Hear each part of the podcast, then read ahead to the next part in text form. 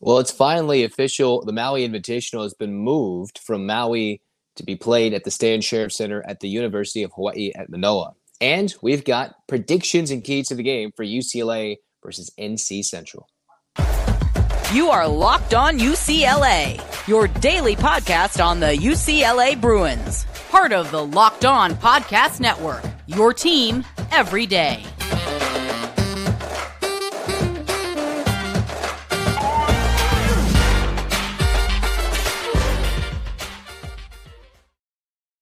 Welcome, everybody, to this edition of the Locked On UCLA podcast. I'm your host, Zach Anderson Yoxsimer. Thanks for making this show your first listen each and every day. It's free wherever you get your podcasts. It's available on YouTube. So, like, comment, subscribe, download. Thanks for your support. Hit the reviews and uh, maybe write something nice, maybe something mean, whatever it is.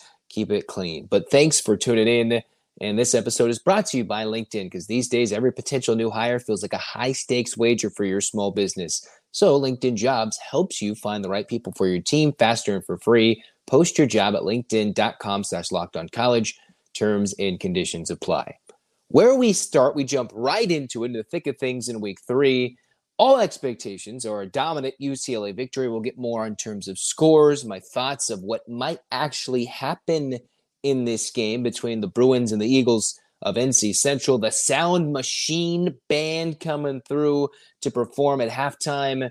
And I think most important, uh, maybe not most importantly, definitely not most importantly, but after some last minute schedule shuffling, I'll actually get to go to the game. So let's see if those Bruins can be 2 0 when I'm there in person this year at the Rose Bowl. See what happens. So if you're going to the game, you see me at a tailgate, come say what's up. In the meantime, keys to the game for UCLA against NC Central, right? I already gave some key players. Darian Gray gave us some good ones when I was looking at the Locked On HB, HBCU podcast in terms of, hey, they've got some NFL prospects in the secondary, quarterbacks, some underrated prospects in terms of running backs and O linemen. It's a talented NC Central team. Talented. Yes, they're ranked in the FCS poll.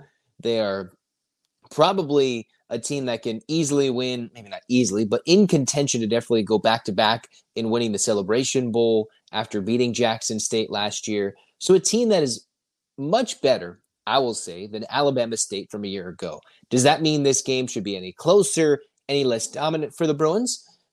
Maybe not dominant, but it should be a little bit closer, maybe after a quarter or two. Eh, but I still think UCLA wins by three to four scores. But this is still a team in Alabama State that can move the ball more effectively, arguably, probably than San Diego State might have at times last week by throwing the ball down the field. Does that mean UCLA's DBs won't have chances to make plays? No, but where we start with our first key of the game. If you're on YouTube, you get to see our cool new graphics again. If you're listening, then you got to go to YouTube and watch the graphics. Otherwise, listen to our keys to the game. That's right. We've got some keys to the game against NC Central. One is QB pressure. Because why not, when you have an opportunity, one of the biggest differences between FBS and FCS, com- FCS competition is the ability to withstand pressure from the opposition's D line, and that is UCLA's defensive strength. Now, it's one thing for the D line for NC Central to penetrate UCLA's O line, but UCLA, I think I saw the stat tweeted out by what Mike Regalado, a Bro Report, saying, and it was a tweet from somewhere saying the UCLA has some of the best QB pressures in terms of about one of the most QB pressure rates per per game in their first two weeks of the season.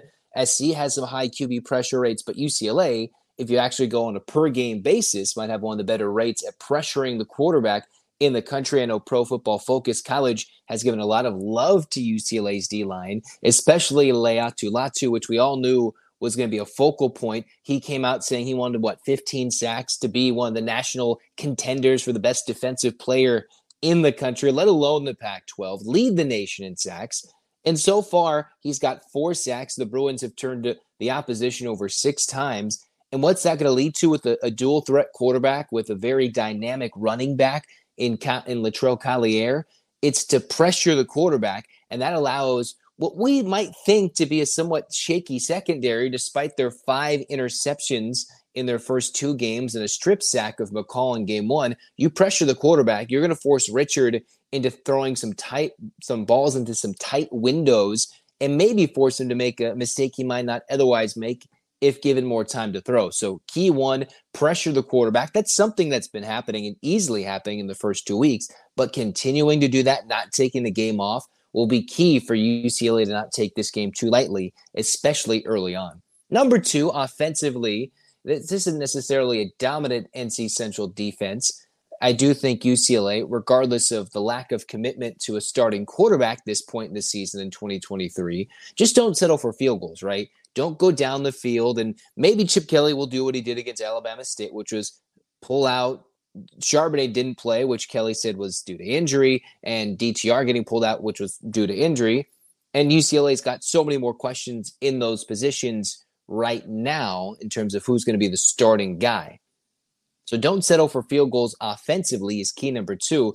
If you want to put away a team early in order to get to key number three, if you see on YouTube, you, you, can already see our third key, but in order to put a team early, any underdog, and not allow them to get back into a game or have any hope, especially a team that can maybe put up a lot more points than last year's FCS opponent in Alabama State. Go down the field, leave no doubt, and score. UCLA took a little minute in that week two game against San Diego State to get their feet settled. I know it was Dante's first start. Even in week one, the Bruins are able to pretty much go down the field at will despite a, an early interception near the goal line, which probably could have put the Chanticleers to bed early. You go down, you score some touchdowns, don't settle for a field goal. I know it's nice that the special teams units have played well. You're not settling for three, you're going for six, you're going for seven. You want to put this team away so you can rest most of your players, which leads into key number three. Get everybody in. So much for this QB rotation drama. While all our eyes will be who starts the game, I think what's more important is who gets in the game, how quickly they get in the game at all the positions, not just quarterback, running back, receiver.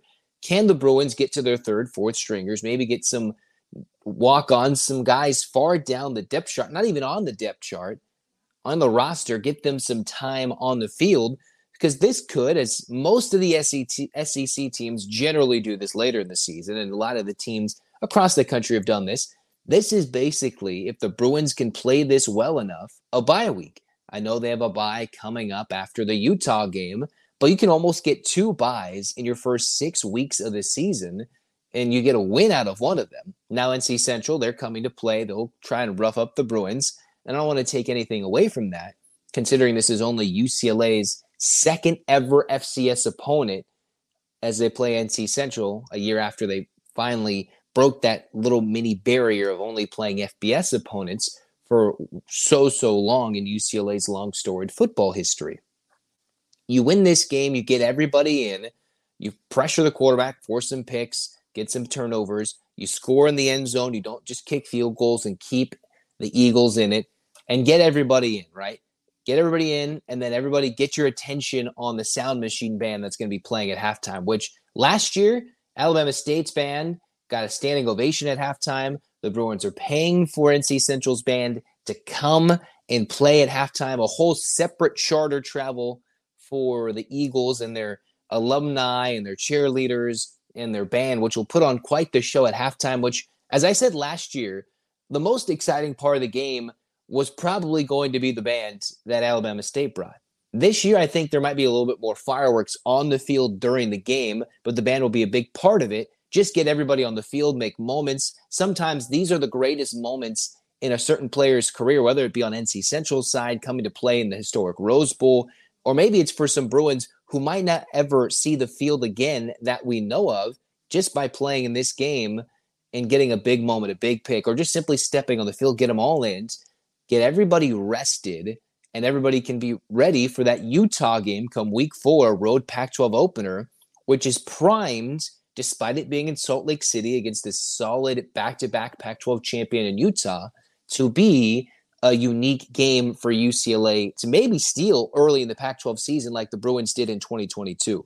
So you win this game, come out healthy, get everybody in, leave no questions, and yeah, we'll find out who starts. We'll talk about that later. UCLA, get everybody in, stay healthy. Most importantly, win the game, and we'll look forward to Utah, which will be the big early test for the Bruins that they've been waiting for all season, just a week from now. we're going to come back and talk more about the Maui Invitational. Got moved from the Lahaina Civic Center to the Stan Sheriff Center at the University of Hawaii. And we'll talk about the impact of that, what that means, and how another change in venue for the Maui Invitational in recent years and what that's going to affect the, the island of Maui this year. So we'll talk about that in a moment. So every day nowadays, you know, you're if you're looking for potential new hires as a small business, it can feel like a high stakes wager when you're trying to find these potential new hires, right? It's a high stakes wager for your small business, and you want to be completely certain, 100% certain, you have access to the best qualified candidates, whether you're looking just to get the right people, the right candidates in your interviewing process, and then eventually you want to hire the right candidate to help further your business, right? You can use screening questions on LinkedIn that can focus on the right candidates initially and then slowly get the process down to who you want to interview and hire. Small businesses rate LinkedIn jobs number one in delivering quality hires versus leading competitors, which is why LinkedIn jobs helps you find those qualified candidates you want to talk to faster. Post your job for free at linkedin.com slash locked on college. That's linkedin.com slash locked on college to post your job for free. Terms and conditions apply. Segment two, the Locked On UCLA podcast. Zach Anderson Yoxsimer with you guys. And the news that's somewhat swirled around for a little bit now and wasn't fully confirmed until I believe September 15th with the release. I know there's rumors and sources coming out in previous days in a little bit early September and have been talked about after the unfortunate, very tragic situation on Maui with the, the wildfires truly wreaking havoc over there. And the Lahaina Civic Center has been a place where it's been a hub to help all those affected. Thus, it cannot host the the big tournament that generally it's hosted for years on, in the Maui Invitational. And they just finally got it back to Maui after years of or a couple of opportunities missed due to COVID.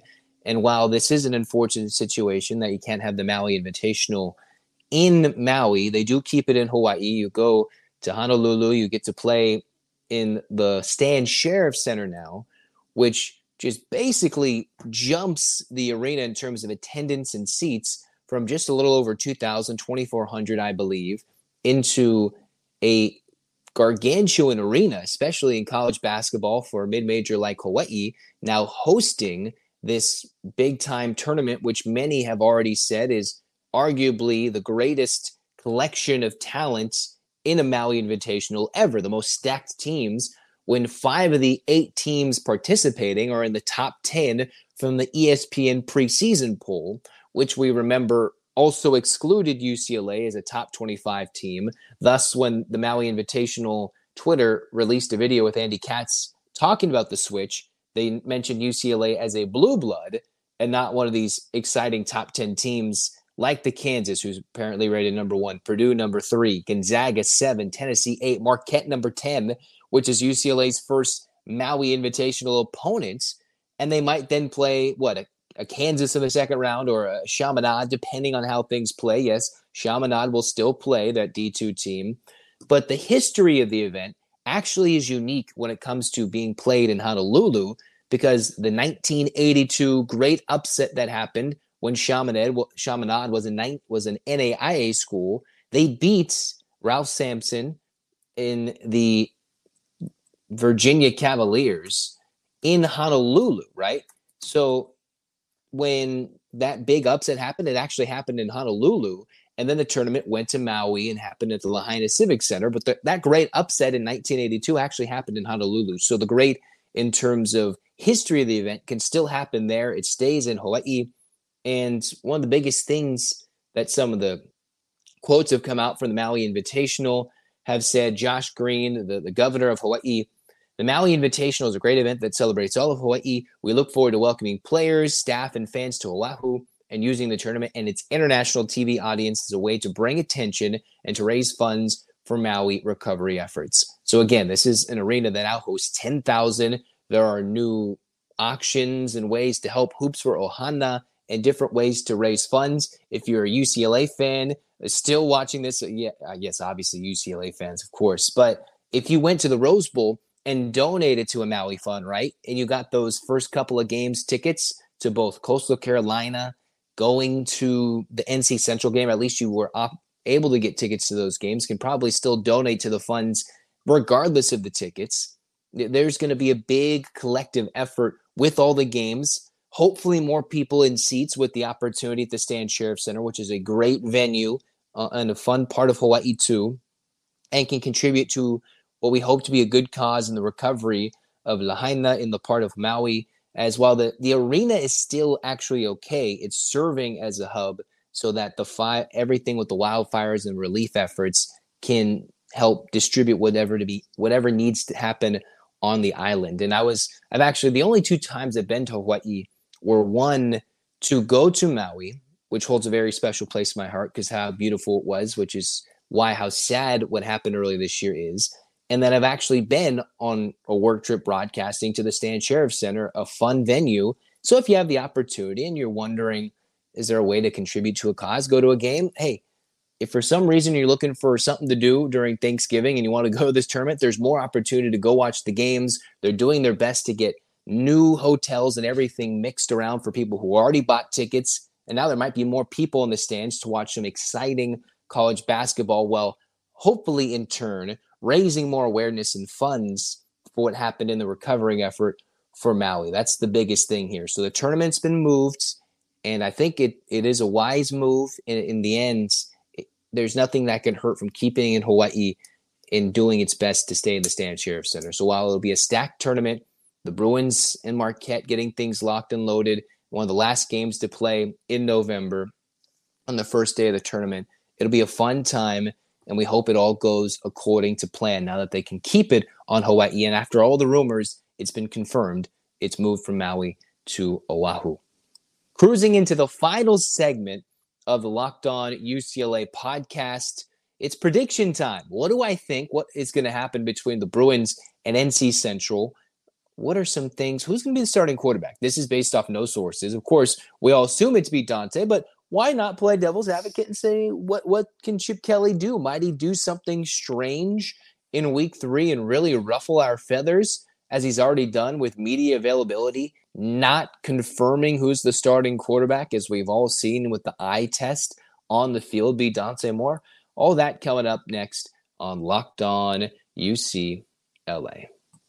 Right now, you can snap into the NFL season with FanDuel, America's number one sports book. New customers get $200 in bonus bets guaranteed when you place a $5 bet. That's right, $200 in bonus bets, win or lose. So if you've been thinking about joining FanDuel, there's no better time to get in on the action.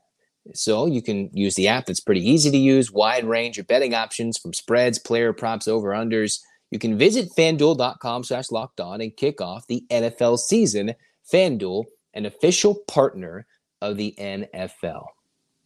Final segment of Locked On UCLA hey, if you're at the Rose Bowl tailgating, come say hi. I'll be there at some point. Maybe not at 8 a.m. when the gates open, but I will probably be there. If you're watching this after the game, well, if you do see me at any games down the stretch, come say hi. Or if you think the podcast sucks, I guess you can tell me too. Whatever it is, stay friendly, stay fun. The Bruins, an opportunity to be 3 0. They're ranked. Nothing that should happen this week should really boot them out of the rankings other than something truly catastrophic so let's get right in to prediction time. Questions will be Is Chip Kelly going to do anything wacky when it comes to starting quarterback? I don't think so. I do think we see Dante Moore. Although the fun, crazy world upside down options include giving Garbers a chance to get his feet comfortable again, or you could give Collin Schlee a chance to start and see what he looks like in live game action as a starter while keeping Dante fresh and ready for the Utah game. I don't think any of this logic would make any sense except for the fact that, hey, you don't want anybody to get hurt. Most importantly, I think Dante needs as much opportunity to play, to shine, to prove, whether it be Chip Kelly, to us, the fans, which I don't think he has to prove anything at this point, that he has earned the right to go start the biggest game of the early part of the season for UCLA in Salt Lake City at Rice Eccles Stadium against the Utah Utes, which is for an early wrestling match of control to be of one of the the old Pac 12 self, right? Because there's no longer the divisions in the Pac 12. early control of a big win and all of a sudden open some eyes in the Pac 12 that's got eight ranked teams and a lot of more tough matchups to come for UCLA. So, for the biggest thing, let's get right to our scores. Boom. If you're looking on YouTube, you can see my final score right there. I think, if you're listening, that UCLA will win this game 45 to 20. Now, I did think it was going to be a closer game against San Diego State in the week prior, but to be easy on me, if you're willing to be, we also didn't have the true knowledge as to who the starting quarterback would be. We do have a greater idea and sense of who the starting quarterback might be in week three. Week two, we just didn't have that knowledge. And now I'm willing to give more of a wider, more successful margin of victory for UCLA and a, a game they should run away with. And they can easily put up more than a 45 point output. 45 to 20 is the score I think UCLA will win by. Do I think the Bruins are going to give up more points than they've given up all year long? Is that really that questionable? I'm not saying the defense won't be up to the task to stop the electric Davius Richard. I just think at some point NC Central will put up points at the end of the game when UCLA has cycled in their not just starters and second players on the depth chart, but once they get to the third or fourth stringers, once they bring in maybe some walk ons, guys who have never seen the field and might not see the field in quite some long time. But hey, Alex Johnson had to work from becoming a walk on all the way this deep into a UCLA career to become the deep national defensive back of the week with his two picks against San Diego State. So maybe this is a way to be on tape, get some inspiration to grow and become a player down the line for a UCLA Bruin for the UCLA Bruins, like Johnson was able to do in week two in terms of working his way on the field and becoming a significant contributor for the UCLA defense, at least this early in the season.